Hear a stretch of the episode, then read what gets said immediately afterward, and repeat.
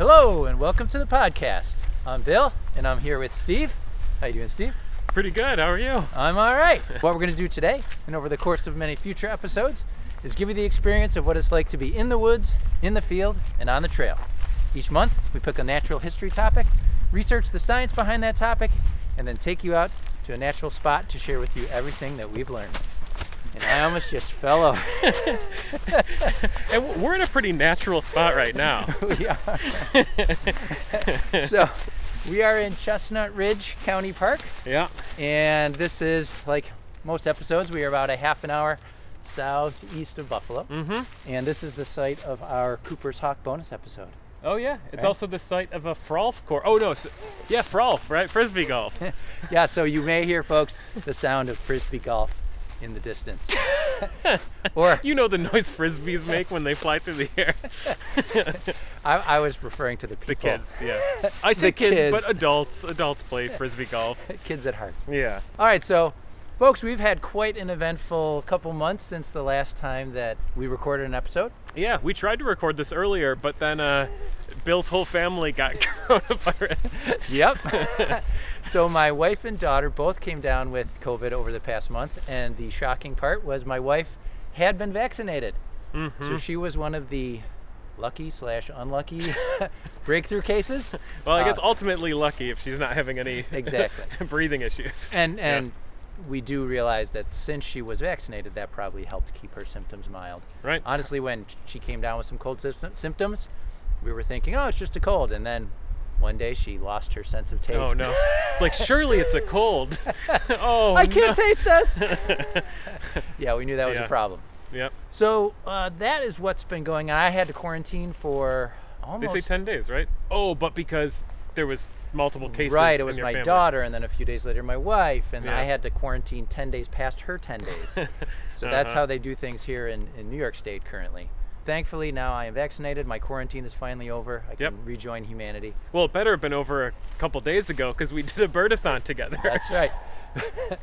the sound- There's a frolfer shouting in the background. uh-huh. So yeah, Steve and I just did a, a birdathon for our local chapter, the Audubon Society, the Buffalo Audubon Society, and we went along with our friend Rich and uh, birder extraordinaire Tom Kerr. And Yeah, we, both we, friends of the podcast. Yep, and we Yeah. basically followed Tom around while he identified birds and yelled at us for talking. Mostly Steve. Mostly me. I have a pretty strong constitution though, so I could take it. I wasn't hurt at all. now, what I do want to do right now, before I forget, because we always seem to forget, is let's talk about what do we see around us. Describe the scenery. Sure, yeah. One of the biggest things we're seeing is that we're sort of in a hemlock forest, a beech hemlock. Do we see maples? Yep. Yeah, I think there's some maples Yep, around. See a maple right over there. Beech maple, hardwood forest, some hemlocks in there. Yep. It's a bit hilly here, which is nice because I feel like we don't always have kind of. I shouldn't say. You know what? Maybe it's not that it's hilly. It's just that there's a little riparian area that cuts Yeah. through uh, this little bit of forest here. So Chestnut Ridge has quite a few little creeks and streams, cutting little gorges and gullies Mhm. uh, through the landscape. And this is a, a county park, so it's relatively developed. Um, You got lots of picnic shelters, sledding hill, but they do have a really nice patch of woods.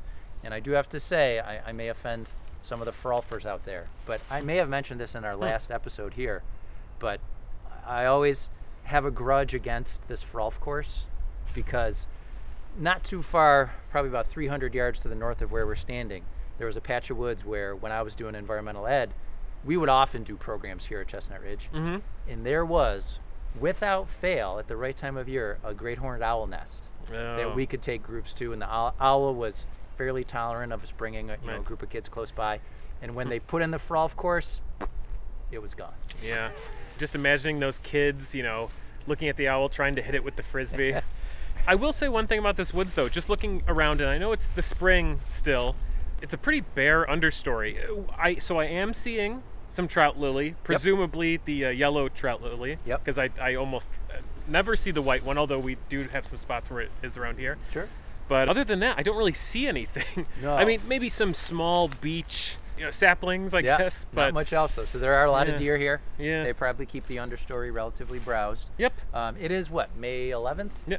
So I think that's the date. So here in, in Western New York, where we are, we are kind of nearing the end of spring ephemeral season. So a lot of those early spring wildflowers are kind of wrapping up right now. Yeah. And spring is well underway, but here we've had relatively cold weather, Oh yeah. so things have been kind of slow to get going. Yeah, it's in like the mid 40s right now, mid Yeah. to upper 40s. We're so- wearing gloves. and- Yeah, I keep a coat in my trunk for for days like today. But it's a nice evening to be out. The sun is out. We had a little rain earlier, but I think we're going to be okay. Hopefully, it won't be too windy. Yeah. So, our topic for today, I do want to thank one of our listeners for this topic. This is one that was recommended by our friend Jerry Thurn. Man, we thanks for thanks for taking a suggestion, Bill, because uh, I I almost always think of myself when I'm doing an episode, which you know they're few and far between, but the ones that you do. yeah, yeah. So, Jerry recommended this quite a while ago. But when I was going over topics that we could possibly do for this episode, this one jumped out at me. This is focusing on the northern flicker. Oh, cool. You told me this a couple days ago. I already forgot. I, on the on the drive here, I was trying to remember what you told me. What was this going to be about? Yeah. So northern flicker, some of you out there may know it as the yellow shafted flicker or the red shafted flicker. Yep. We'll, we'll get into those two names. Um, do you know the scientific name? You're so good with bird scientific name. No, Nope. Steve's shaking his head. Nope. you know it at one time. I know. At one time, I spent every day trying to learn avian taxonomy. I I would I would just walk the neighborhood with flashcards trying to learn all of it. That's That beautiful. says about. I think I started eight years ago, and then I roughly ended that seven years ago. Well, the, the scientific name for this species is Colaptes ora- auratus, which means the golden chiseler. Ooh, the golden chiseler. Yep. So this is a woodpecker. It's a medium-sized member of that family. Picidae. No, very good. I know some of it That's still. the woodpecker family. Picidae. Now, hopefully, most of our listeners from North America, you are within the range of the northern flicker. Mm-hmm. At least it's seasonal range, if not, it's year-round range. But just in case for our more worldly listeners in other countries or people that may not know, I do want to give a description of the bird. So it's generally brown with black bars on its back and wings. It is about a foot long, and its wingspan can be about a foot and a half, 18 inches to about 21 inches. So larger than your downy or your hairy. It has a necklace like black patch on its upper breast, and on the lower breast and the belly, it's beige with black spots. Now, the males, they're going to have a black or a red mustachial stripe. Isn't that a great word? Uh-huh. So this is a stripe. If you can p- imagine the beak, where the beak attaches to the head, there's a, a stripe going backwards from that point, backwards from the mouth. Yeah, it's almost like a. Doesn't it almost have like a teardrop shape to it? It's an elongated. Yeah, teardrop. elongated teardrop. Yeah. The tail is dark on top, but it transitions to a white rump. And if you know about flickers, that is a very common field mark that people use to identify the flicker in flight. When he takes off, that big white patch on the butt is just, you can't mistake it for Yeah, anything else. And honestly, you usually don't notice these things until you flushed one and it's flying away from you. right. Yeah, But it is a bird where you can just look at that, you see that, you say, flicker. right. Th- there's two times you see it. Or, or sorry, there's two times you experience it. One is when you see that white rump patch flying away from you because you just flushed it, or you hear it off in the distance. because those are the, at least for me, those are like 99% of the time that's what I'm experiencing with the flicker. and we're going to talk about the call in just a moment. So there are bright colors in the bird's wings and the tail. In western North America, it's going to be salmon red, kind of a, a pinkish red color. Mm-hmm. When its wings are open, you can see it in the underwings. And then it's lemon yellow in the east. So this bird is native to most of North America, parts of Central America, as well as Cuba. You're typically going to find it in open habitats near trees, and this can include woodlands, edges, yards, and parks. And I was surprised to find out that in the western U.S., it can be found in mountain forests all the way up to tree line. Hmm. It is one of the few woodpecker species that migrate here in North America. So we don't see them here during the winter typically. Right, we see like Downies and Hairys visiting feeders and stuff. Yeah, but, they, they could be around. Technically, we are in their year-round range. Mm-hmm. So typically up in Canada, that's where their summer grounds are going to be. You're not going to find them there uh, in the wintertime. But for most of the lower 48, they are a year-round resident. And then it's weird, like down in most of Texas, uh, the southwest part of California, southern Arizona, that's where it winters, but they don't. You don't find it there the rest of the year. You know what? Uh, in Utah, I definitely saw the red shafted. Yes. Yes. Because that's that's the west. Right. And In a couple of the accounts that I was reading, it did say, I wrote this down word for word. It said, One of the delights of traveling cross country is the moment when the northern flickers change from the yellow shafted to the red shafted. Mm-hmm. And again, we'll get in that in just a moment. Now, there are over a hundred common names for the northern flicker, and we're going to go through them all right now. Perfect. but I, I did want to share some of them. The yellow hammer. This is not to be confused with the European yellow hammer. Different, uh, different Mm. bird altogether. It's also called the clap, the gaffer, uh, the hairy wicket, the hey ho, the wake up, the walk up, the wick up, the yerup, or the gawker bird. And I have never heard any of those common names yeah. I, I, th- those have to be related to its call, right? Exactly. Yeah. Very good. Yeah, most of those in what I was reading, it said those are attempts to imitate its call. Mm. And what is the call, Steve? Can you do it for us? Nope. Keek, keek, keek, keek, keek, keek, That's pretty good. it sounds like a sustained laugh. Yeah. Right? Now, we're going to play the call right now, and I'm going to hold this up to the mic. Typically, I, Yeah. I put this in post production. Yeah. We're going to try to do it right here in the field using my phone. We'll see how this works. Uh-huh.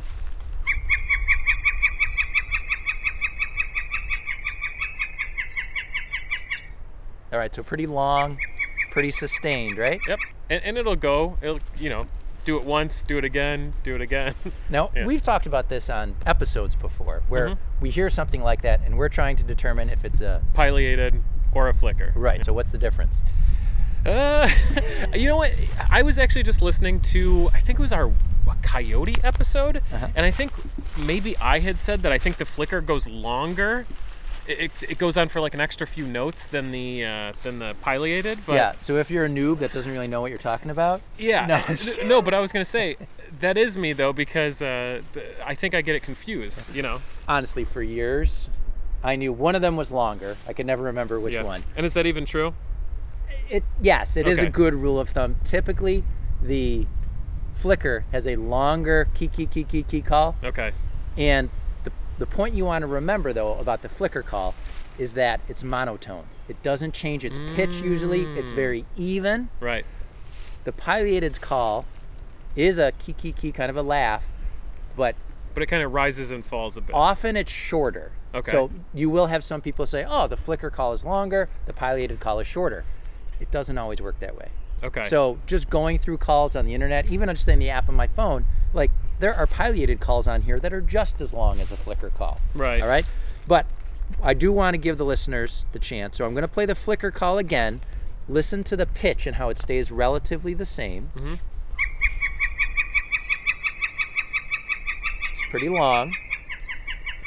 And now I'm going to play the pileated call, and I want you to listen to how the pitch changes and even the speed changes.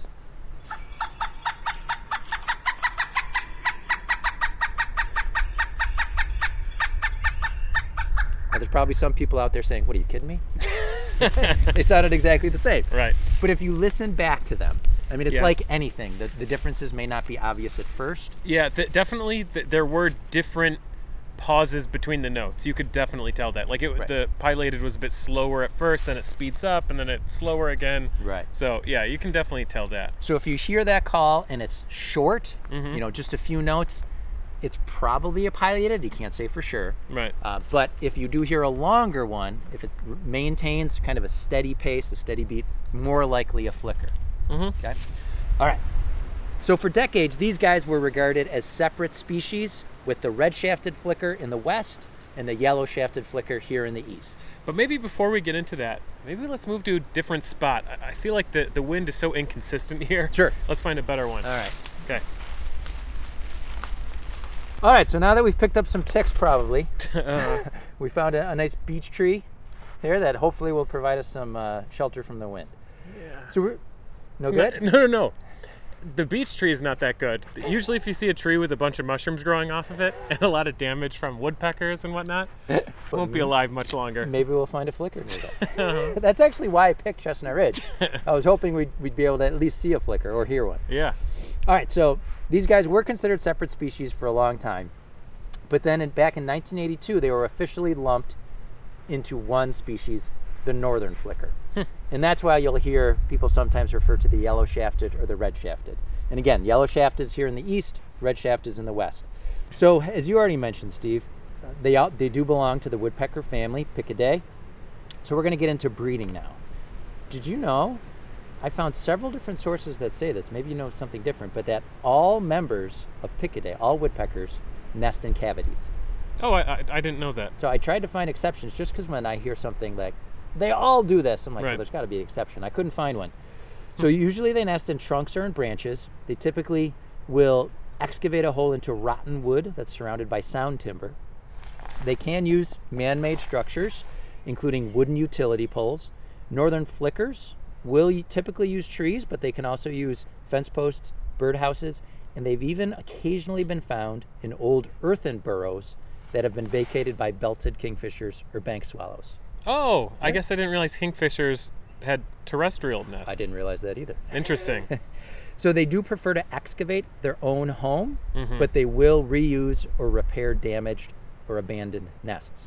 And of course, they're creating habitat for other cavity nesters, right. which is a good thing, but that also means for them there's competition from these other cavity dwellers. So flickers can sometimes be driven out by other woodpeckers, by swallows, or Owls? Because don't owl aren't they cavity nesters too? But they're So, not making their own. screech right? owls. Yeah. right? There are They're some small. kinds of owls that are cavity nesters, not all of them. Mm-hmm. But I don't know if the cavity size of a flicker and the hole would be good for a screech owl. Mhm. So the last one I was going to share though was European starlings. Oh. So of course that non-native species. So Right. one more reason to hate on them, they drive out. And uh, one more flickers. reason to hate Shakespeare. I, I also feel like the starlings might just do it for fun. They don't even need the nesting space. So you, you gotta you gotta fill us in on the Shakespeare yeah. reference. So I guess there was something like maybe like a hundred different species of birds that were mentioned in Shakespearean literature that were all released in New York City at one point, and starlings are one of the ones that really, really uh, benefited from that. yes, it's a good way to put it. Yeah. It's a positive spin on it. So there was some group, right, that Yeah. made it their mission to release here all the birds mentioned in Right. Shakespeare. I don't And- know if they released them all in New York City. and I don't know if there was a hundred species. I, For some reason, that number popped into my head.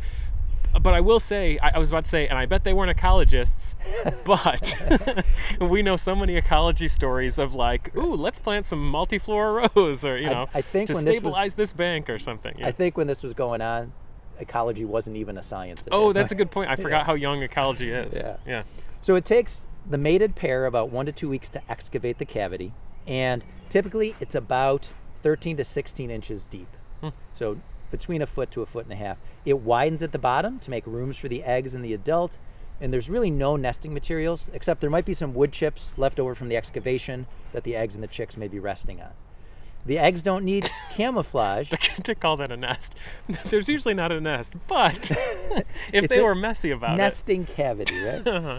Yeah, right. So now this one, I tried to find some data to back this up, but there was a reference. This might have been from Wikipedia that said the white color of the eggs, because they're just pure white, uh-huh. helps parents to see them in dim light. Interesting. You know, aren't owl eggs famously white too? Aren't they so. usually not uh, really spotted and camouflaged? You know, I wonder if we looked at cavity nesters, like what proportion do they have a greater proportion of just like bright white eggs? mm-hmm. Yeah. Interesting. Be interesting. Yeah. Um, the clutch of flickers is large, but it can be very variable, anywhere from two to 13 eggs, but the average is six to eight. Hmm. They have the second largest of any North American woodpecker egg. Who do you think is the only bigger one? Out of the woodpeckers? Yeah. Who's the only bigger? one? Pileated? Yeah, pileated. Now I was surprised though. I looked that up. I'm like, okay, how big is a pileated egg? It's about 1.3 inches long by one inches wide, which really isn't that big. But I guess when you compare it to say like robins or chickadees or things like that, proportionally it's much larger. Right. Um, incubation, both sexes incubate. So I just wanted That's to repeat nice. that, right? That's nice of them. In a lot of woodpecker species, both sexes incubate, and that is fairly rare within birds. Yeah, I mean, um, usually you have these deadbeat dads that just bail. No, or, or actually, sometimes isn't it the reverse too? In some species, Sure. right? Don't, don't the dads do it up and the, the ladies go on to ladies maybe have more families? Yeah. So the let's talk about that though. We may have mentioned this in our bird banding episode. Hold on a second. Deadbeat dad's not in any way some type of offensive term that people use. Correct? Only to deadbeat dads. Okay, yeah. I mean, nowadays, I you, know. know, you don't even know. I just, I, I would think that there would be nothing, no, nothing attached to that. But So if someone out there can tell us why that's a, an offensive term, let us know. we'll, we'll look at the Patreon numbers. if they go down, I'll know I made a mistake. I think in our in our bird banding episode, we did talk about how one of the ways we we sex birds when we catch them is we look for a brood patch. So many of the female songbirds here in North America, when they are incubating eggs, they lose their feathers, not all their feathers, but their under feathers on their breast. So they can move, open up that, that kind of outer layer of feathers and expose their skin Mm-hmm. to have skin to egg contact. That's Right. going to to increase heat transfer. Yeah. So skin, we like- skin's a better insulator than feathers. I mean, Yeah. feathers are specifically evolved to not really be great insulators, right? Or sorry, Yeah. conductors. There you go. Yeah, I used the wrong word. Something that is a good conductor, heat is transferred through it very easily. Something Right. that's a poor conductor, that that could be, maybe, you know, like the down in your jacket would be a poor conductor, right? Right. Yeah.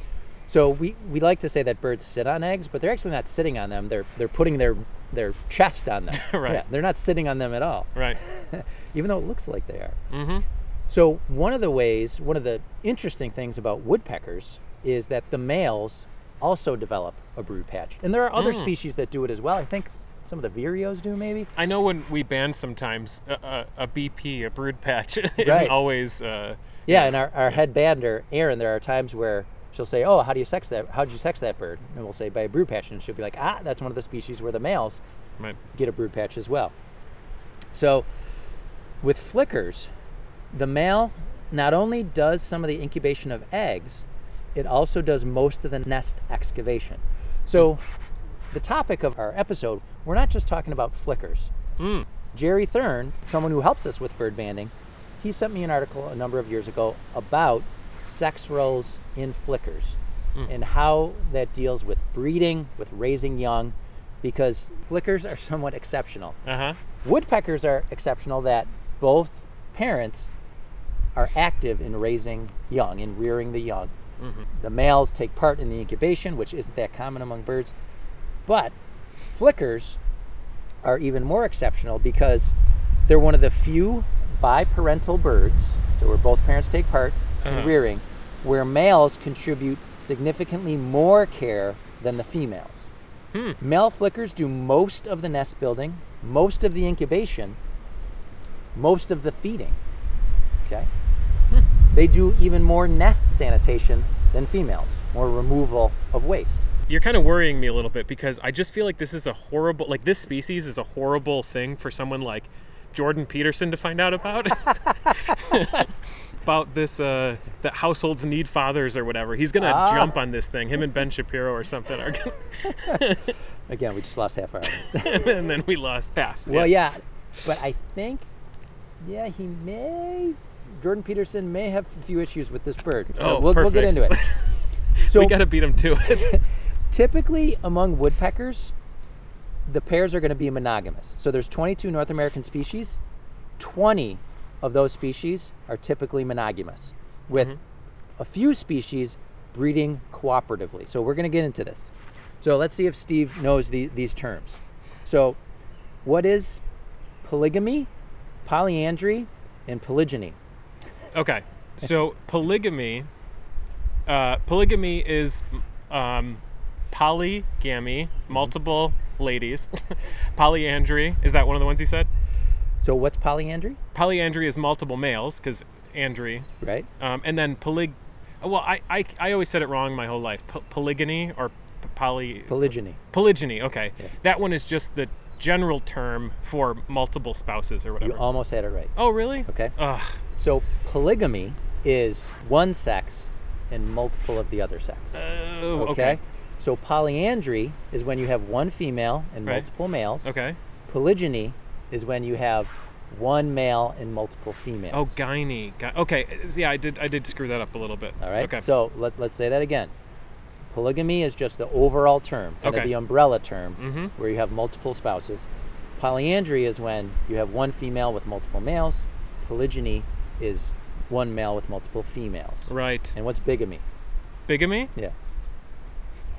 Is it related at all? Bigamy is just bad news. That's when Okay. you get married and, and your spouse doesn't know that you're already married. Oh, okay.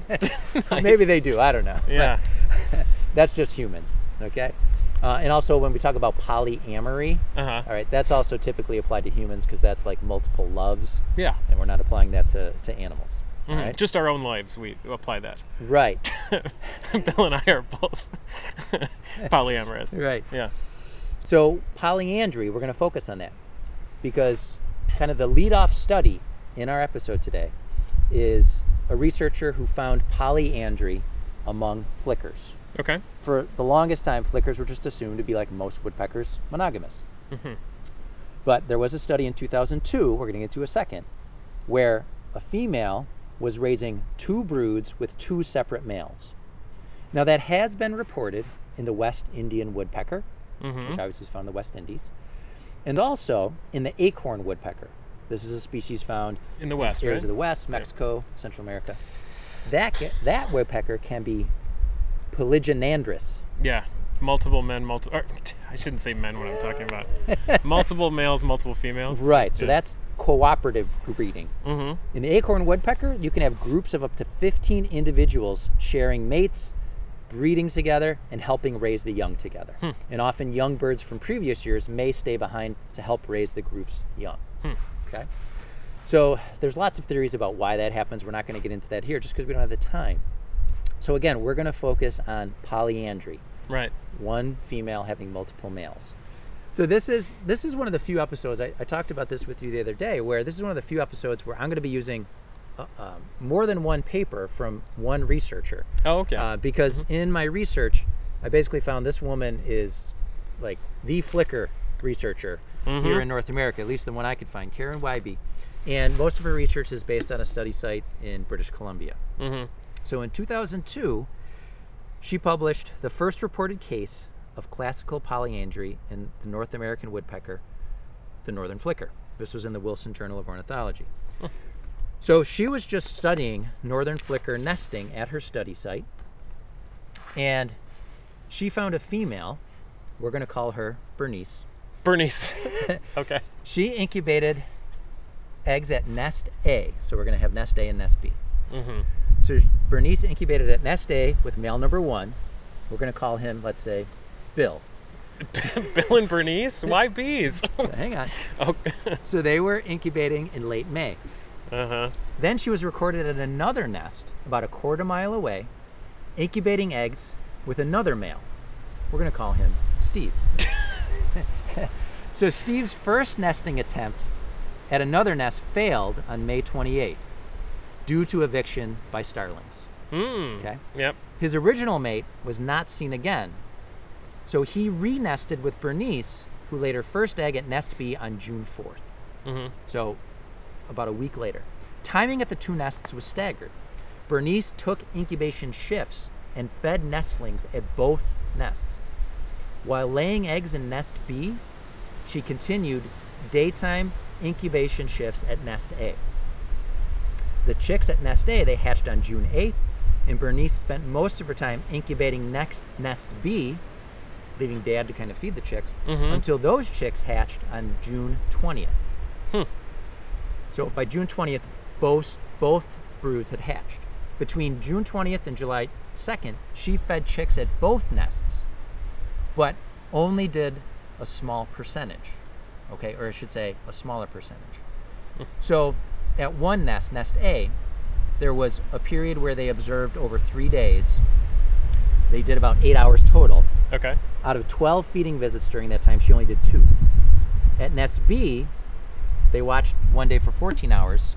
She fed only six out of 23 visits. Hmm. So that was 17 and 26% respectively. Right. She's, Compared, she's doing a small, small, Right. smaller percentage. Yeah. compared to a typical rate of around 50%. okay. Okay. So, I, I should say classical polyandry is rare in birds. Most examples are in the order, I want to try to get this right, Charadriiformes.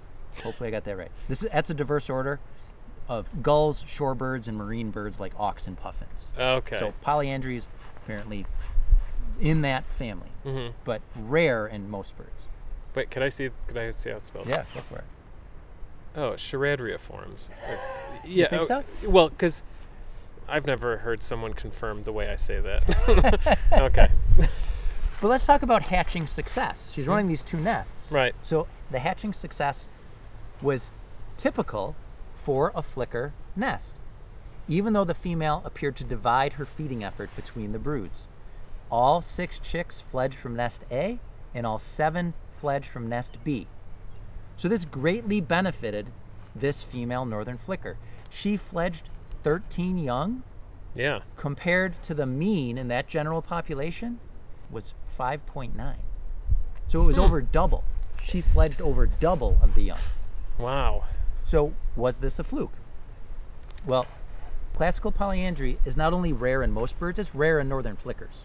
At this site, there was only one case among 352 nesting attempts monitored over four years. Wow. There were only a few reports of polyandry in any woodpecker species. So this particular paper, they listed seven different examples, Mm-hmm. five of which were from a single population of woodpeckers. I don't remember the species, but that population had a sex bias toward males. So there were way more males around. Right. Those results suggest exceptions to an idea that was presented by this one researcher in 1999, uh, last name of Lignan. He published this huge book on breeding systems in birds. A guy named Lignan doing all the. You know what?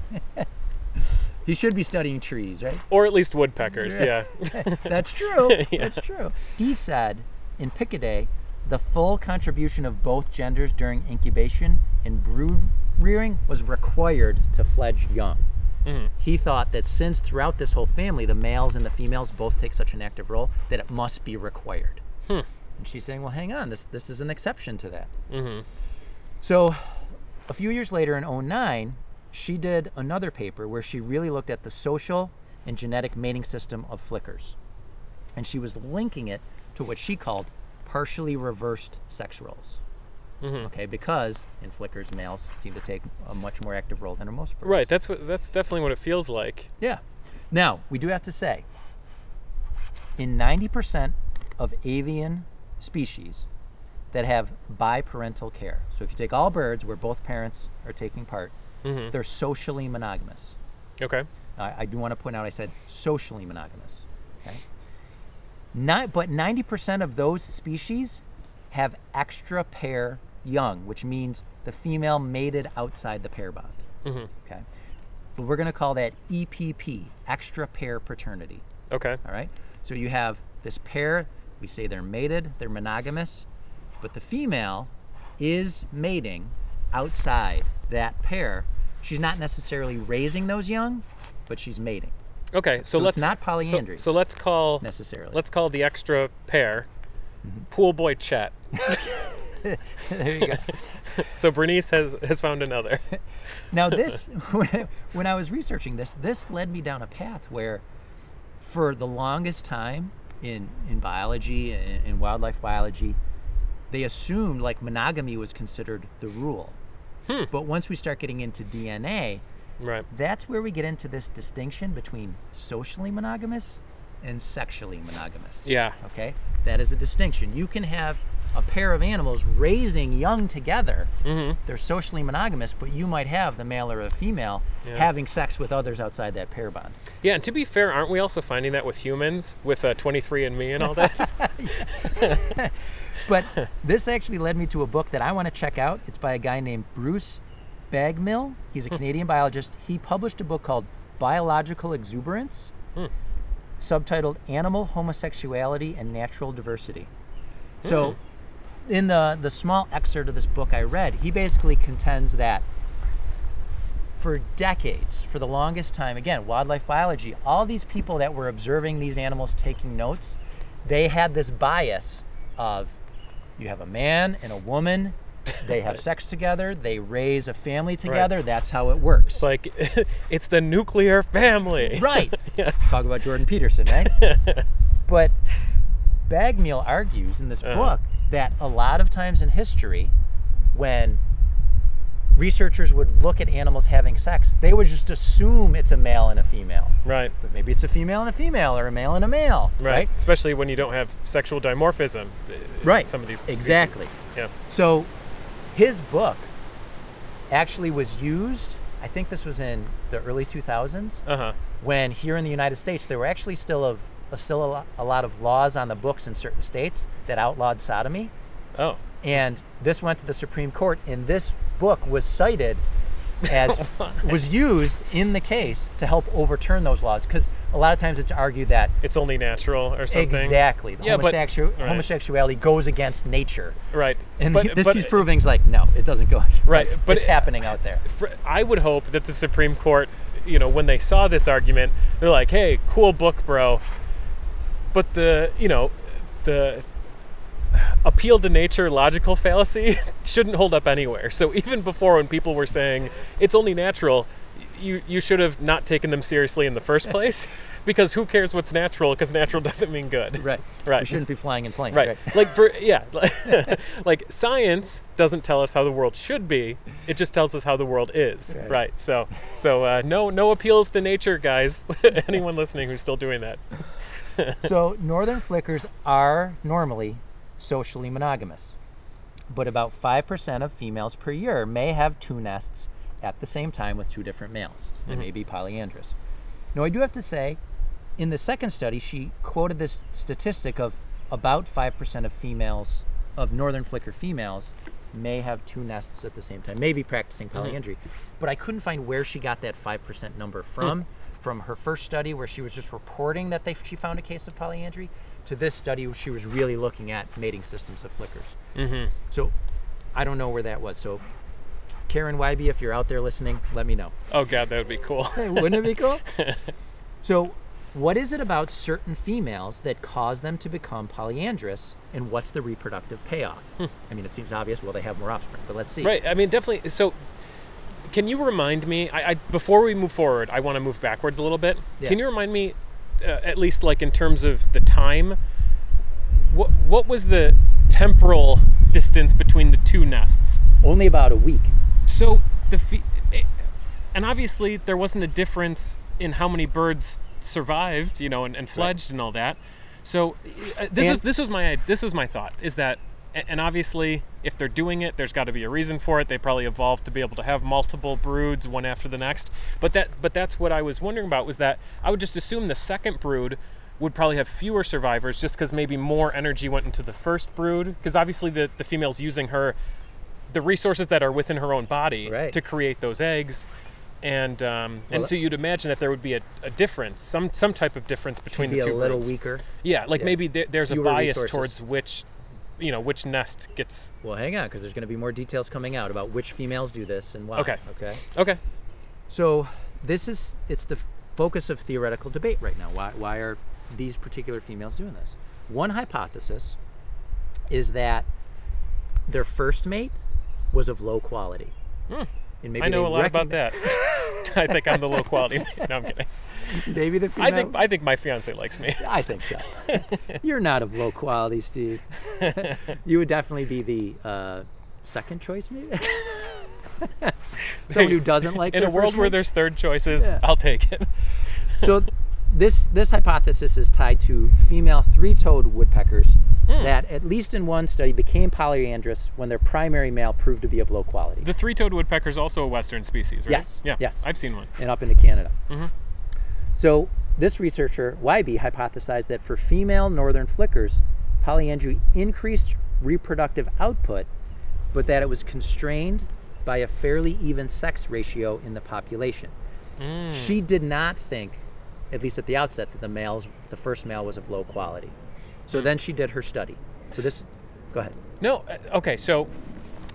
Because you sort of just said something, and I just want to elaborate on it before Yeah. we, i- i- just in case we don't really uh, say more Circle about it. So when you're saying it's limited by an even sex ratio, Mm-hmm.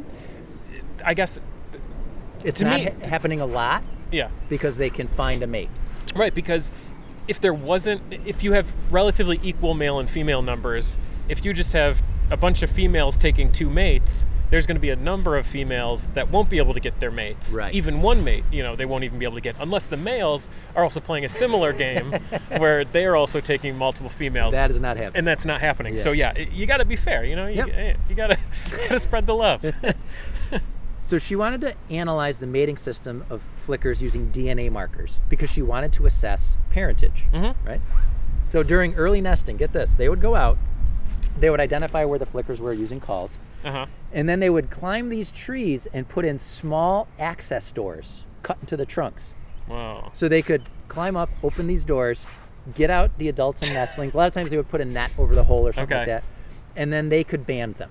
Wow. And each bird was given a, a unique color band combo. Mhm. So they only had to catch them once, and then they could just look at them and know which bird was which. okay. So And then they know which ones they get DNA from too, so they can observe them and they can, you know. Right. Could say, oh, I we this blood sample is from a bird with an orange and a yellow band on their right leg, and a Mm-hmm. Green and a silver band on their left leg. Mhm. Shout out to the bird banding episode. oh, right. So if you want to find one. out why that might be a little risky to put on more than one band, listen to our bird banding Mhm. episode. So what they did is they also collected blood samples, which we already mentioned. Okay. I, I assume the blood samples were for the the sequencing. So there were 326 nestlings Mm-hmm. from 46 monogamous broods and 41 nestlings from seven polyandrous broods. Can you give me the first number again? Sure. 326 nestlings Uh huh. in 46 monogamous broods, Uh huh. and then 41 nestlings from seven polyandrous broods. Mm. Okay. No. It's not the majority. Let's look the at the results. Right, because remember they said it's only going to be about Right. maybe up to 5%. Yeah, it's constrained. So let's look at something called intrapes. Let me see if I can say this right. It's cold out here. Okay. Intraspecific brood parasitism.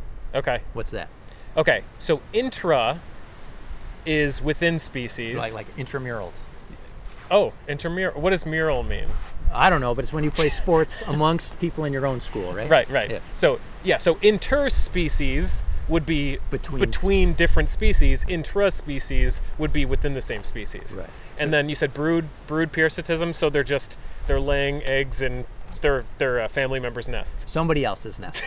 Their but, but it's their close relative's nest. Yeah. No, not their close relative. I'm saying it's in, in within the same species. Oh, so okay. I'm using the word. I'm using the term generally. Okay, good. Right.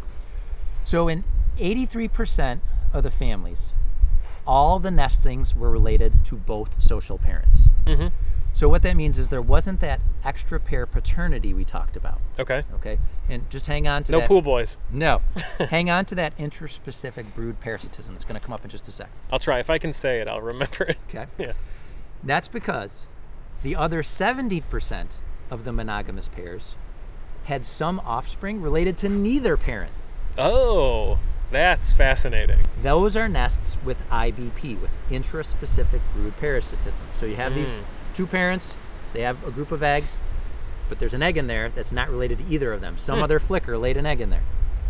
Nests with IBP had one to three parasitic nestlings per brood. So about 5% of the nestlings in the population were being raised by foster parents.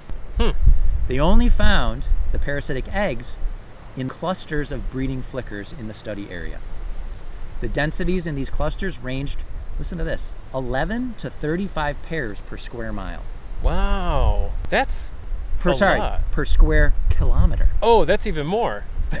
right, it's even more dense, right? Jeez. Yeah. So, out of the seven polyandrous broods, one contained an IBP egg. But that's a frequency similar found to the monogamous broods. So, you had all these monogamous broods, they Right. had about 17% with parasitic eggs. Mm-hmm. And then in the polyandrous broods, there was about 14%. Huh. In nine of the cases of interbrood parasitism in the population, Mm-hmm. they were able to identify, or I'm sorry, in five of those, they were able to identify the parasitic female. Okay. So who laid that egg? In all, she was a neighbor on an adjacent territory with a nest of her own. And so the she was her own neighbor. And the ma- no, sorry. So she laid an egg in the nest of a neighbor. Oh. Okay. Okay. So she. Okay. She didn't have two nests. She had a neighbor, and I know this is confusing. I know, uh, man. there's a lot going on right now. There is, there is. I'll try to slow down. I, I feel like there's a hundred tennis balls being thrown at me all at once, and I'm able to swing one or two away. You know. So, just to just kind of restate that. yeah. So, if we're trying to figure out who's laying these eggs, who are the parasitic females? Mm-hmm. It's typically a monogamous female. She has a mate, Okay. and she's just going to a neighbor's nest and Right. laying an egg. It, it's sired by her mate. The Right. dad is, is her mate, but she's basically just saying, I filled up my nest. I'm going to lay some eggs in, in another nest. Mm-hmm. So that's important to point out that she wasn't mating with someone besides her mate and then laying an egg in somebody else's nest. Mm-hmm. Right. She's still just she's completely monogamous. She's just also she's you know Spreading her wealth. Kind of she's you know dropping one kid off Yeah, uh, at, at someone someone else's else's house house. and forgetting about him Well, on purpose. on purpose. Yeah. She's forgetting on purpose. Yeah. It's a strategy. She never comes back to pick him up. yeah.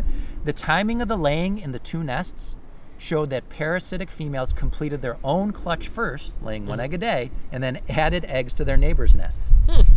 In at least three cases, it was apparent that more than one parasitic female was responsible for laying in a nest. Hmm. Now, the parasitic females that they could ID all went on to successfully raise an average of about seven offspring in their own nest. So there's no evidence that this was a result of a failed nesting attempt or a poor quality mate. One female that had parasitized her neighbor's nest was also polyandrous, Hmm.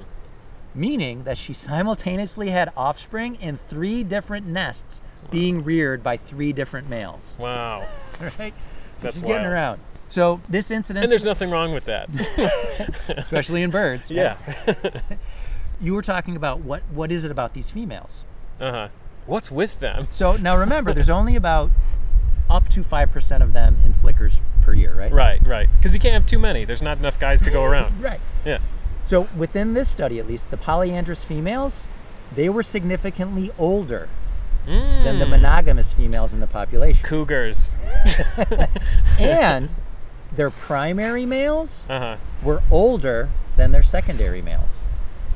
I told you the pool boy thing. it's all coming back to my beautiful analogy. The polyandrous females, they laid an average of 15 eggs among their two nests, Wow. compared with the average clutch clutch size of about eight for the monogamous females. Hmm. So they raised almost twice as many eggs. So the older, the older females, are, they have a higher fit. Well, uh, yeah, presumably have a higher fitness than the younger females, uh, but it's not because they're laying more at- in their nest. It's because they're having multiple nests. Right. Wow. Uh, But it, but again, it's I say that, but it's only five percent of the older. Fe- females. Right. Yeah. Or So- not not five percent of the older, five percent overall. They all they tend to be older. and it's up to 5%. Up to It could be less than 5%. So, folks, Yeah. we, we should focus on the fact that this polyandrous activity, it's a small percentage. Flickers are Right. generally monogamous. It's going to be rare. Right. It's like that 75 pound coyote we talked about. Exactly. it's uh, not common. It's, It's more of an outlier. outlier. But but you know, I mean, with uh, up to five percent, that you know, I would. That's actually sort of an outlier. Yeah. So, I know we had a lot of balls in the air. So, so what she does in the discussion part, a lot of balls, a lot of analogies, metaphors, And a lot of eggs out there. comparisons to other animals. but what she does in the discussion is she kind of brings it back and says, okay, mating systems of flickers seem to stand out from those of most birds in three ways. So, let me kind of restate those three ways. Mhm. There's complete genetic monogamy among socially monogamous pairs, which is pretty rare. Remember, 90% of these birds that seem to be socially monogamous are mating outside the pair. But in this study, these 326 nestlings in monogamous flicker broods, there was none. Hmm. Okay? So they stand out in that way. right. Then there's also this presence, the presence of parasitism. IBP, intraspecific brood parasitism, is known in less than 3% of bird species. Wow. They're like, they really stand out. Right, Yeah. flickers. Yeah. And it appears to be extremely rare even in woodpeckers, but northern flickers showed a relatively high prevalence of nests with parasitic eggs. So why this high IBP? Before we get to the third way flickers seem to stand out, let's focus on this IBP. Okay. So, in figuring out hypotheses, you know, it's important to determine context, especially whether or not parasites have their own nest. Mm-hmm. There's a lot of things going on if we're going to understand all the mechanisms and Right. you know the ad- adaptive significance. They do say their sampling wasn't complete enough to identify all the parasitic females, Mm-hmm. but even if you're being super conservative, the majority of flicker parasites still had their own nests and mates. Right. So so they're not cowbird like. Right. Right. Exactly. Because cowbirds, uh, those beautiful. Well, I should say the males are a bit more beautiful than females, but that's true with a number of different bird species. But uh, the males have these bright black bodies and these like really nice brown heads. right. Um, and they're Icteridae, right? Or what, what's the what's the New World blackbird family? Oh, you know, I'm not sure. I'm pretty sure they're in the same family as like red-winged blackbirds. We'll put that in Yeah. the, the notes. Yeah. Yeah. But uh, but th- they, I think they never raise their young. Correct? I think. Um, I think When maybe, they parasitize, they're doing it because they're not going to raise young. right. Yeah. And uh, I, I think it might have been John Eastman, an author that we bring up from time to time, who who, who mentioned this in his book. But he was, it's like, where does the brown-headed cowbirdness come from? you know, it just must be you know programmed in their DNA or something. You know, because they're clearly not learning it from their parents, because the parents are nowhere to be found. Right. yeah, it's got to be programmed in there. yeah. So, these observations about flickers and parasitism, it rules out this idea that they're making the best of a bad job, that there's a lack of nest sites, there's a lack of mates, there's a lack of resources, at least as the sole explanation in flickers for why this is happening. So, laying parasitic eggs appears to be a strategy for females to simply increase the number of offspring beyond what they can rear themselves, or beyond what they rear themselves. The data suggests that females first completed a clutch with their own mate and then laid parasitic eggs in the nest of a neighbor. In other birds, whether the female lays parasitic eggs before or after her own, it can vary according to the ecology of the, the species in question. Hmm. So mm-hmm. she's saying for future study, we need to look at well, what's the optimal clutch size?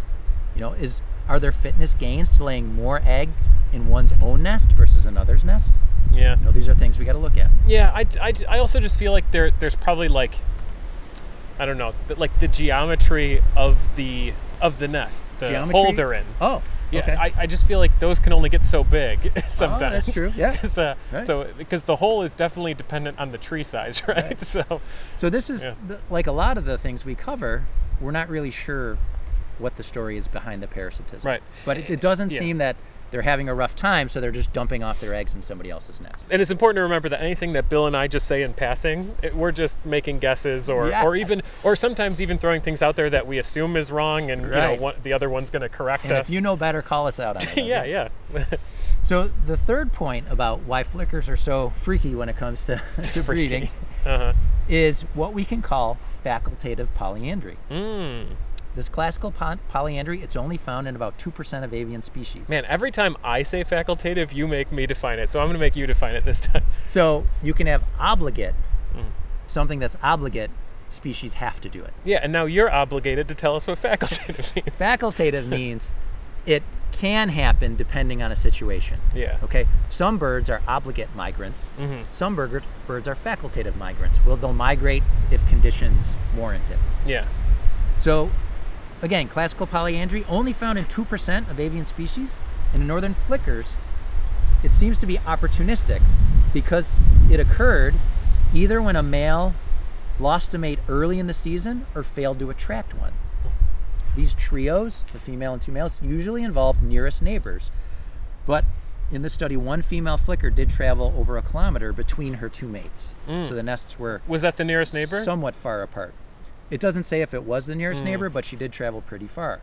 so what she is saying though is, in most of the polyandrous broods, they were neighbors. They were close Right, together. so right. the female had a nest with her primary male, the older male, and then she took up with this other male close by. right. The reproductive payoffs to these females were considerable. And we've said this a couple times. They Yeah. reared nearly twice as many offspring as the monogamous moms Right. but it appeared that the secondary males only engaged in polyandry to make the best of a bad job. this is in contrast to the findings in a 2006 study that suggested females, flickers doing this, were trying to salvage a failed or failing reproductive attempt. Mm-hmm. For this study, that was not the case, it seemed, with any of their polyandrous broods. Right. And, and even still, it's still a small number of females doing this. Yeah, Yeah. exactly. Less than 5%, 5% or less. And the secondary males were more often yearling breeders which may explain their difficulty in retaining or attracting a monogamous partner. Mm. Right? So the data on the division of the, the paternal effort, the caring for the young in these polyandrous trios, there's still not a lot, but it's clear that females contributed to incubation at both nests because hatching success is severely impacted if the female doesn't do any. Right. So even if she's just doing 17% and Right. 25%. Right. The male still- just upped his Right, right. And like you just said, the females did incubate less at the nest, especially of the secondary male. Mm-hmm. Now, you had said, I brought up those percentages before. Did they find that that was typical? Because didn't you say it was more typical to be 50 50, right? Yes, But is that in other species or in flickers? in woodpeckers. In woodpeckers. And and in flickers, it was tough because in one spot it did make reference that males do more of the incubation Mm, in okay. flickers, but then there was another spot where it said it was typical that it was 50-50. okay. So so and could depend on the population you're studying, you know. right, that's and, true and, too. and that's why researchers will always say the, the population that they're studying. Right, and- because and- it's important. Because you because when you make a claim about a particular species, you have to make sure you make that same claim about a particular species in a particular area. And I'm glad you brought that up Yeah. because I, I might have forgotten that. that. This study, and I'm sure the researcher will go out of her way to say this, this is studying one population of flickers at one site in British Columbia. Mm-hmm. All right, so to get back to what we were saying before, though, the polyandrous females, they did feed the nestlings, but they seem to just divide their total effort, Hmm. not up their effort in order to service both nests. They basically say, This is what I normally would give to one nest, I'm just Right. dividing it between the two. Okay. You're not getting more out of me, kids. Right, Right? right. So the nests of polyandrous females, they seem to have high success because males completely compensate for the reduced contribution of the females. so some final thoughts on this study. Polyandry in these flickers, it seems the most profitable strategy for females and the least profitable for males. Yeah. In contrast, the parasitism, the intrabrood parasitism, is equally beneficial to both sexes. The relatively high frequency of this should lead to selection for intense nest guarding to prevent parasitism of one's own nest, Right. and in turn, this constrains mate guarding by males. It's puzzling, they say, why female northern flickers appear not to engage in extra pair paternity when even though they have ample opportunity. Hmm. Okay, because if there's this high level of parasitism going on, Right. then you figure there's going to be more nest guarding. The male's going to be saying, "Hey, I'm going to be watching out for people trying to dump off eggs." So they won't be able to guard their mate as much. Okay. So why aren't the females mating outside the social pair bond? Right. Right? That's just it's a question. Right, right, right. All right. Although, uh, so you said it's beneficial to the females Right. to have multiple nests, and it's not as beneficial to the males. Right. But, but part of me thinks it is beneficial to the males, Why? the, the second male, because those are males that probably wouldn't have found a mate anyway. It's a good point, but it's Yeah. not beneficial to the primary male Right. It, yeah, it definitely seems like. because he's raising the same amount of young, but he's doing t- twice as much. Right, right. So I would say the second male is definitely getting a, an advantage of being able to mate, and even if he has to put the extra work in to feed the young, Right. you know, at least he got to mate. That's like Right. infinitely better than what could have happened. Right. So, All right, so I'm looking at our time. We're over an hour. So I, I do have another study to go to, but I think I'm just going to do highlights for this one uh, because she did another follow up study in 2018 mm, looking at different reproductive parameters like clutch size and, and earlier egg laying. And just a couple points I wanted to share was that one, get this. So we've talked about before on other episodes how when females lay eggs earlier, that can lead to higher success when it comes to fledging young. mhm. And what they found in this study is that when female flickers mate with older males, they lay eggs earlier. oh, hmm.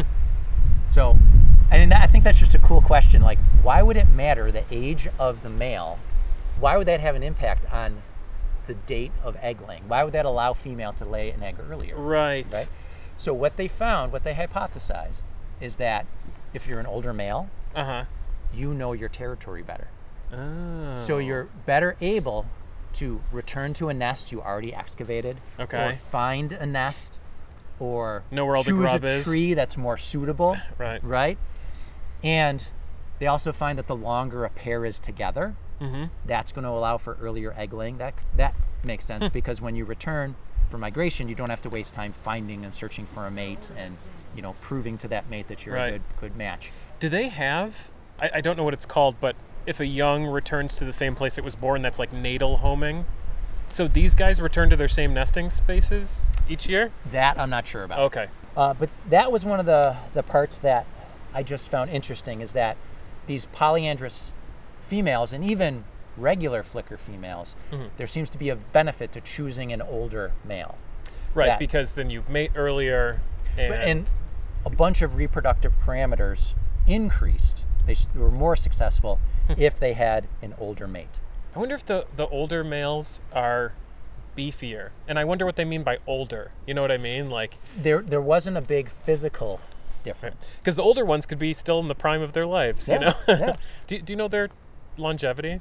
It, they don't live for very long. So Mm. that was actually something that I, I've skipped over. Okay. is I can't remember exactly, but it was very rare for them to find one that was older than four or five years old. Okay. Okay. Uh, and the likelihood of a flicker returning to where they nested the year before and Mm-hmm. finding and mating with the same mate was low. It was like less than 20%. Wow. Um, just because mortality was so high. yeah. I wonder. I wonder uh, what gets them. Yeah, I didn't go into that. Cats. It's cats. Cats. All right. The northern flicker, it's a bird that we encourage everybody to get out there and see. If you're in North America, you can find it almost anywhere in North America. Look for that big white rum patch, rump Right. patch. Listen for that long kee kee kee kee call that is kind of monotone, doesn't change its pitch, unlike Right. the pileated woodpecker. And if you're lucky enough, see if you can find a female flicker that seems to be servicing two nests at one time, polyandrous. A- And I guess maybe we should end on the question everyone's wondering about: Why is it called a flicker? I don't know. I don't know either. I, you know, when I think of something that should be called a flicker, I think of like a phoebe, an eastern phoebe, right? Flicking its tail. Flicking its tail. Right. But I don't know about the northern flicker. That's a very good question. If I can find an answer, I'll put it in the episode notes. cool. Okay? All right. And before we do our, our complete wrap up, I do just want to say thank you to one of our listeners, Mm. Jake Mantala. We had put out a call, I don't know, a few episodes ago saying, hey, if anyone would like to read our Patreon supporters for the month, Mhm. let us know. Contact us through email or social media, and we'll set it up so you can record yourself reading the list, and we'll put that into the episode. Yeah, and, and Jake even went beyond that. He like added some extra stuff in, and, and we totally invite that. If anyone wants to do this, th- you know, add something in. We'll edit most of it out, but Yeah, Jake sent us about No, two no. hours of material. yeah, I think we kept everything that Jake said. We so, did, yeah. we did. And and Jake had a great voice for uh, podcasting. Yeah. So maybe he should start his own podcast. No, no, no, no. Not na- a nature podcast. yeah, yeah, like a race car podcast there or something. Yeah. All right. So I think it's time to thank the patrons. Yeah, so first and foremost, we'd like to thank our growing list of Patreon supporters. So thank you, Todd Elliott and Lily Case. Thank you guys so much for supporting the show. And we're thankful for every patron, but every episode we'd like to thank our top patrons. So thank you. We named the dog Indy, Sarah S., Rob M., Melissa Marie in Dusty, Arizona, MD, Lauren S., Kelly S., Judy F., John W., Jeff S., Jane H., Jake M., Helen A., Goose Egg, Galen Mack, Esther C., Doodle Dude 82, Celia, Bethany H., Ben C., Andy T., Andrew, Jonathan A., Todd E., Sean C., Rich K., Rachel L., the drunk phytologist. it's all one thing. Orange Julian, Ken S., Callie S., Jessica D., Diane F., Daniel M., the Hebranks, Eric G., and Alyssa P. Thank you guys. Thank you all so much. Thank you. So Yeah. Melissa in Dusty, Arizona. I'm pretty sure that's Melissa from uh, Buffalo Audubon, formerly of Buffalo Oh, I forgot. I should have made the connection that she moved to Arizona, and now we have uh, Melissa from AC. And shout out to the Hebranks. They were uh, taking part in the Birdathon, and they were asking me the other night uh, when we were putting out a new episode. So here you are, just for you, the Hebranks. this one's dedicated to the Hebranks. That's right. And we also want to thank our new iTunes reviewers. So from the US, we have Nordy999. And from Canada, we have Hummingbird Tattoo, Rye J. Hill, Peachy, uh, Peach Emoji Jess, Jenna7643, and Joey Jojo Senior Shabadoo. that is from The Simpsons. oh, really? Oh, when I see JoJo, I think of JoJo's Bizarre Adventure. So it's not a Simpsons thing for me, but well, Joey Jojo, thank you so much. nice. So we have no updates from the UK, but we do have one from one new one from Australia. That's Sad in Oz, Sad in Oz. Um, and so Bill and I, we forget to thank people from other countries. We've been forgetting for a long time. Yeah. So I just wanted to start fresh by updating the countries that I've already touched on before. But from now on, hopefully, we'll try to remember to hit other countries that have also given us reviews on Yeah. iTunes and, and other podcatchers. But I just went for iTunes this time. So that was all of them? Yeah. So I mean, not that I was talking for like 10 minutes.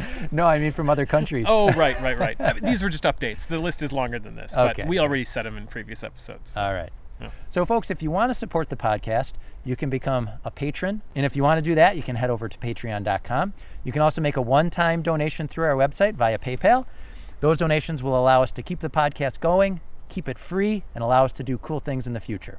But if you're like Steve and you can't afford to financially support a podcast, That's true. one of the best things you can do is leave a review for us on iTunes or whatever podcatcher you use. We really do appreciate it, and it gets us out in front of other people that might enjoy the podcast.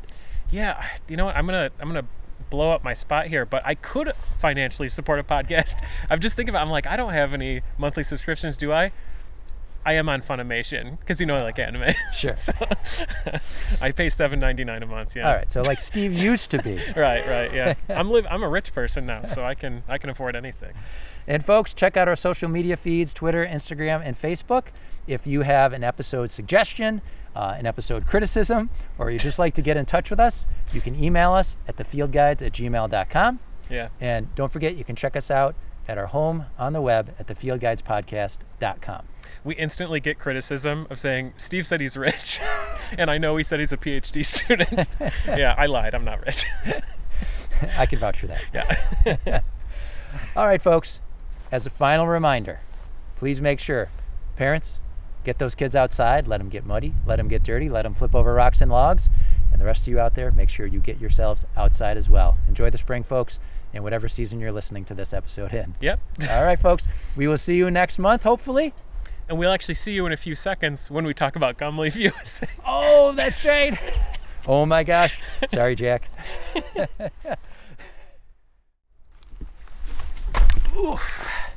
The obligatory scene change to talk about Gumleaf USA. So, folks, we want to thank our sponsor, Gumleaf USA. They make high quality rubber boots.